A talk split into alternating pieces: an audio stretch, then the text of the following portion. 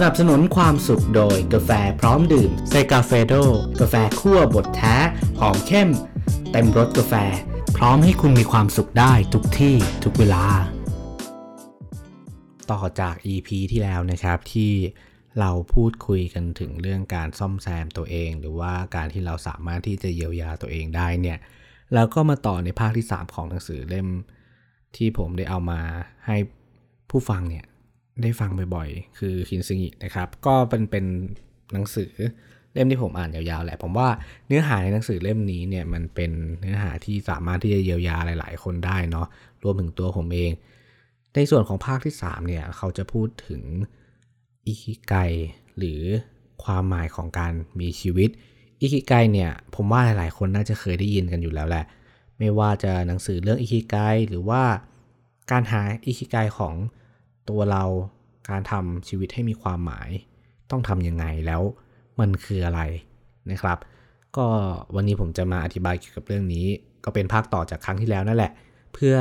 เป็นซีรีส์ยาวๆเนาะให้ทุกคนได้ฟังกัน แล้วก็นำไปใช้กันได้จริง หรือบางครั้งนะครับ เราก็ฟังเป็นตอนๆไปได้เหมือนกัน แน่นอนว่าอธิบายก่อนว่าอิคิไกเนี่ยมันแปลง่าย ในภาษาที่เราเข้าใจง่ายๆก็คือความหมายของการมีชีวิตอยู่ว่าคืออะไร ยกตัวอย่างเช่นสมมติว่า ถ้าเกิดเราไม่มีคีไกเนี่ยตื่นขึ้นมา เราก็ไม่รู้เหมือนกันว่าชีวิตเราจะอยู่ไปเพื่ออะไรจริงไหมครับ แต่ถ้าเกิดเรามีอีกิไกของชีวิตเนี่ยก็มันเหมือนเป็นเป้าหมายของชีวิตในแต่ละวันในช่วงเวลานั้น หรือว่าในนาขณะนั้นสมมติว่าเรามีอีกิไกว่าเรา อยากตื่นขึ้นมาเพื่อทำขนมที่อร่อยที่สุดให้ทุกคนได้กิน นั่นก็เป็นอิคิไกเหมือนกันนะครับอธิบายง่ายก็คือแบบความหมายของแต่ละคนมันก็จะแตกต่างกันแหละ และการหาอิคิไกของการมีชีวิตเนี่ย มันก็มีหลายวิธีเหมือนกันนะ วันนี้นะครับ ก็เดี๋ยวจะมาพูดถึงอิคิไกในหนังสือเล่มนี้นะครับ คินซิงิความงามของบาดแผลแห่งชีวิตนะครับ เพื่อที่จะเริ่มสร้างชีวิตกลับมาใหม่ คุณต้องรู้ว่าทำอย่างไรและทำไปเพื่ออะไร เราจะมาคุยกันยาวๆเรื่องทำอย่างไรในภาคที่ 3 ของหนังสือ โดยใช้กรณีศึกษาจากผู้คนมากมายที่ผู้เขียนเนี่ยจะนำมาสรุปเป็นบทเรียนให้กับคุณ แต่เราคงไม่สามารถคุยกันมากนักถึงเรื่องที่ว่าทำไปเพื่ออะไร เพราะคุณต้องหาคำตอบนี้เอาเอง ผู้เขียนเนี่ยสามารถให้เหตุผลว่าทำไปเพื่ออะไรกับคุณได้นิดหน่อย ให้แรงบันดาลใจและบอกเล่าเรื่องราวที่คล้ายๆกันได้ แต่มีเพียงคุณเพียงคนเดียวเท่านั้น ที่จะรู้คำตอบของตัวเอง คุณสามารถเริ่มต้นกอบเก็บ ชิ้นส่วนของชีวิตกลับมาด้วยสารพัดเหตุผลไม่ว่าจะเพื่อตัวเองเพื่อคนรักเพื่อลูกๆคุณ อาจจะซ่อมแซมชีวิตเพื่อที่จะได้กลับมาเป็นเหมือนเดิมอีกครั้ง หรือเพื่อสักวันจะได้กลายไปเป็นดังที่หวัง หรืออาจจะไม่มีเหตุผลอะไร เฉพาะเจาะจงอาจจะแค่เพราะรู้สึกโชคดีได้เกิด มาและมีความสุขหรือเพียง เพื่อจะได้กวนใจคนที่ทำลายคุณ ไม่ว่าคุณจะถูกผลักดันด้วยเหตุผลใด มันก็ล้วนเป็นสิ่งที่ดีทั้งสิ้น เพราะกล่าวอย่างถึงที่สุดแล้ว สิ่งเดียวที่สำคัญคือคุณได้พบแรงขับ และแรงกระตุ้นที่จะช่วยให้คุณ เริ่มกระบวนการรักษาเยียวยาเริ่มต้นขึ้นเสียที ผมสามารถบอกเหตุผลให้คุณได้อีกเป็นร้อยเป็นพันแต่ถ้าคุณไม่รู้สึกกับมันจริง ๆ มันก็ไม่ช่วยอะไรดังนั้นเรามาทบทวนเรื่องนี้กันทีละขั้นๆ คุณตื่นขึ้นมาทุกเช้าเพื่ออะไร อะไรที่ผลักดันคุณให้ลากตัวเองออกจากเตียง เขาบอกว่าในประเทศญี่ปุ่นเนี่ยมีคำศัพท์ที่ใช้เรียกเหตุผลที่เราจะมีชีวิตอยู่ต่อไปว่าอีคิไกเราทุกคนมีคิไกแม้ว่าคุณจะไม่ทันรู้ตัวก็ตาม การค้นหาอิคิไกจะนำมาซึ่งความพึงพอใจอย่างลึกซึ้งและเติมเต็มตัวเองได้ เพราะเมื่อคุณเชื่อมโยงไปถึงอิคิไกของคุณ ชีวิตคุณจะมีความหมายโดยทั่วไปแล้ว เราทุกคน มีชีวิตอยู่ด้วยรูปลักษณ์ภายนอก ด้วยทรัพย์สินที่บ่งบอกว่าเราเป็นใครทำงานที่มีเกียรติแต่ไม่ได้มีความสุขไปกับมันเลย ได้รับการถ่ายทอดพันธุกรรมมีชีวิต ที่เป็นเพียงภาพที่ปฏิปต่อมาจากชีวิตคนอื่น ชีวิตที่ให้ค่ากับภาพลักษณ์ภายนอก แบบนี้มีแนวโน้มที่จะถล่มลงมา หรือแตกกระจายเสียหายได้ง่ายได้และเมื่อเกิดเหตุการณ์แบบนั้นขึ้น มันจะกลายเป็นวิกฤตครั้งใหญ่ในชีวิตสำหรับบางคนวิกฤตแบบนี้จะเกิดขึ้นตอนโตเป็นผู้ใหญ่แล้ว และนั่นเป็นโอกาสที่เขาจะได้ตั้งคำถามกับตัวเองว่าอิกไกคืออะไร ความหมายของชีวิตเราคืออะไร อย่างไรก็ตามในยามที่คุณกำลังทุกข์นั้นไม่ใช่จังหวะที่ดีที่จะค้นหาความหมายของชีวิต เพราะจากจุดที่กำลังขาดตกบกพร่องเนี่ยทุกสิ่งทุกอย่างดูเหมือนจะยากไปหมด คุณเคยเดินเข้าไปในซูเปอร์มาร์เก็ตตอนที่หิวหิวอยู่ไหมล่ะ เหมือนกันกับการค้นหาความหมายของชีวิตตอนที่กำลังเผชิญวิกฤตนั่นแหละ ถ้าคุณกำลังอยู่ในช่วงปรับเปลี่ยนหรือท่วมท้นไปด้วยอารมณ์ เมฆหมอกปกคลุมการตัดสินใจ คุณมีแนวโน้มที่จะตอบโต้ไปแบบฉับพลันด่วน คุณจะหวังอะไรมากอย่างนั้นได้ล่ะ ก็คุณกำลังทุกข์อยู่นี่ เพราะคุณค่าและหลักการที่คุณถืออยู่นั้นไม่เหมาะสมกับตัวคุณ และสิ่งที่คุณจะทำก็คือต้องรีบยุติความทุกข์ให้เร็วที่สุด ซึ่งในช่วงเวลานั้นจะทำให้คุณเนี่ยเลือกอะไรก็ได้แปลว่าเมื่อเราพยายามค้นหาความหมายของชีวิตในห่วงเวลาที่กำลังวิกฤตเนี่ย เราก็จะจมอยู่กับทางเลือกแรกที่เห็นตรงหน้า หรือคำแนะนำแรกที่ได้มาตรงหน้า คุณจะตกเป็นเป้าหมายของพวกหลอกลวงที่จะยื่นความหมายของชีวิต ซึ่งเป็นประโยชน์ต่อคุณ หรือว่าเป็นประโยชน์ต่อพวกเขามากกว่า คุณจึงตกเป็นเหยื่อที่น่าสงสารของความเชื่องมงาย วิทยาศาสตร์ปลอมๆหรือชีวิตแนวทางเลือกแปลกๆ ตอนที่เราหิวทุกอย่างก็ลอยไปหมดแหละ เช่นเดียวกันกับเมื่อเรากำลังทุกข์ทุกหนทางก็ดูมีเหตุผลมีทางนั้นจงอย่ารอให้วิกฤตหยิบยื่น ความหมายของชีวิตมาให้ ความหมายของชีวิตคือสิ่งที่คุณต้องการให้เป็นแบบนั้นอย่างแท้จริง ไม่ใช่ความหมายที่พ่อแม่หรือเพื่อนฝูงต้องการให้เป็น และก็ไม่ใช่ความหมายที่เกิดจากอุดมคติเพ้อฝันอันยากที่จะเป็นไปได้จริง เมื่อคุณพบอิคิไกของตัวเอง คุณจะพบบางสิ่งที่ทำให้คุณห้าวหาญคุณจะพบความสุข เมื่อได้พบกับความหมายนั้นนั่นคือความหมายของชีวิตคุณเอง แต่ก่อนอื่นคุณจะต้องพบกับความเงียบเสียก่อน เพื่อจะได้ค้นหาสิ่งที่อยู่ภายใน สังเกตไหมว่ารอบๆ ตัวเราเต็มไปด้วยเสียงรบกวน เราทนความเงียบไม่ได้ แม้แต่ตอนที่ไปเที่ยวป่าเรายังอุตส่าห์เอาเพลงไปเปิดฟัง โดยไม่สนใจซุ้มเสียงสำเนียงของธรรมชาติกลายเป็นว่าเราสนุกไปกับเสียงรบกวนหนีออกจากความเงียบ โดยไม่ทันคิดเลยว่าถ้าไม่อบกอดความเงียบไว้ เราจะไม่สามารถได้ยินเสียงตัวเองได้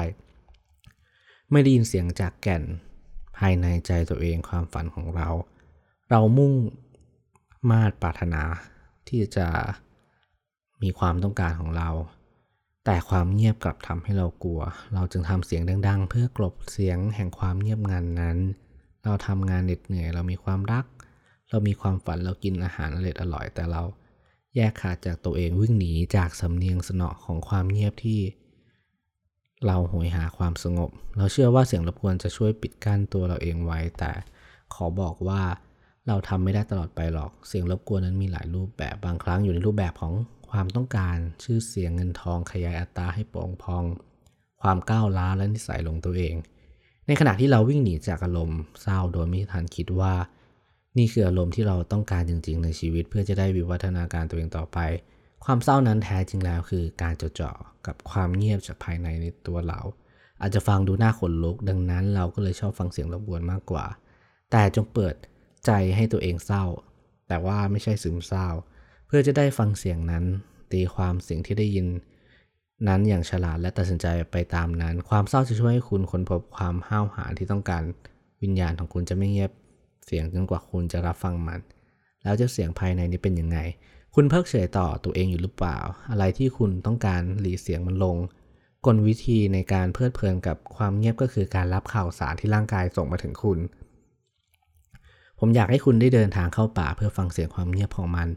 และความเงียบของคุณเชื่อมต่อกับมันและเชื่อมต่อกับตัวคุณเอง ฟังเสียงตัวเองเลิกเมินต่อเฉยต่อมันคีย์กายของคุณก็คือเพื่ออะไร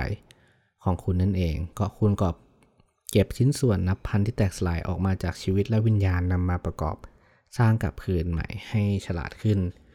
มีความสุขมากขึ้นชีวิตคุณแตกสลาย ตอนนี้คุณกำลังโศกเศร้าเสียใจกำลังเป็นทุกข์และเจ็บปวดรุนแรงแสนสาหัส แต่ ด้วยความมั่นใจว่าทุกอย่างจะต้องดีขึ้นในอนาคต และตอนนี้คุณก็มีสิ่ง ซึ่งจำเป็นต่อการเริ่มต้นสร้างตัวเองกลับคืนมาก็เพียงพอแล้วที่จะเป็นเหตุผลให้คุณก้มลงหยิบเศษซากชิ้นส่วนขึ้นมา เพื่อเริ่มต้นกระบวนการเยียวยารักษาแผลเจ้าเหตุผลที่ดี พอนี้แหละที่เรียกว่าอิคิไกก็อันนี้เป็นส่วนหนึ่งจากบทที่ 3 ในช่วงเริ่มต้นแหละ หลังจากหนังสือ ในช่วงภาคหนึ่งและภาค2เนี่ยบอกให้เราเข้าใจถึงความเจ็บปวด เรียนรู้ถึงความเจ็บปวดก่อนว่ามีระดับยังไงมันเป็นยังไง แล้วรู้ว่าตัวเราเองเนี่ยสามารถที่จะเยียวยาทั้งร่างกายแล้วก็จิตใจของตัวเราเองได้ ไม่ว่าเราจะเป็นแผลที่มันเจ็บปวดสักแค่ไหน วันหนึ่งเราก็จะรักษาตัวเอง ไม่ว่าเราจะเป็นแผลในจิตใจแค่ไหนเนี่ยวันหนึ่งเราก็จะดีขึ้นแน่นอน เราจะเติบโตขึ้น เราจะเก่งขึ้น แล้ว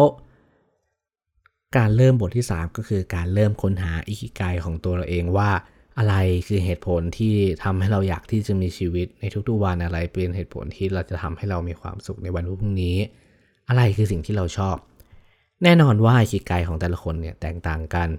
บางครั้งเราก็บอกไม่ได้เหมือนกันว่าอิคิไกของคุณคืออะไรอิคิไกของเราคืออะไร แล้วอิคิไกของเราเนี่ยบางทีมันก็เปลี่ยนไปทุกๆวัน ความหมายของการมีชีวิตอยู่ของคุณคืออะไร ลองตั้งคำถามให้กับตัวเองดูครับว่า คุณ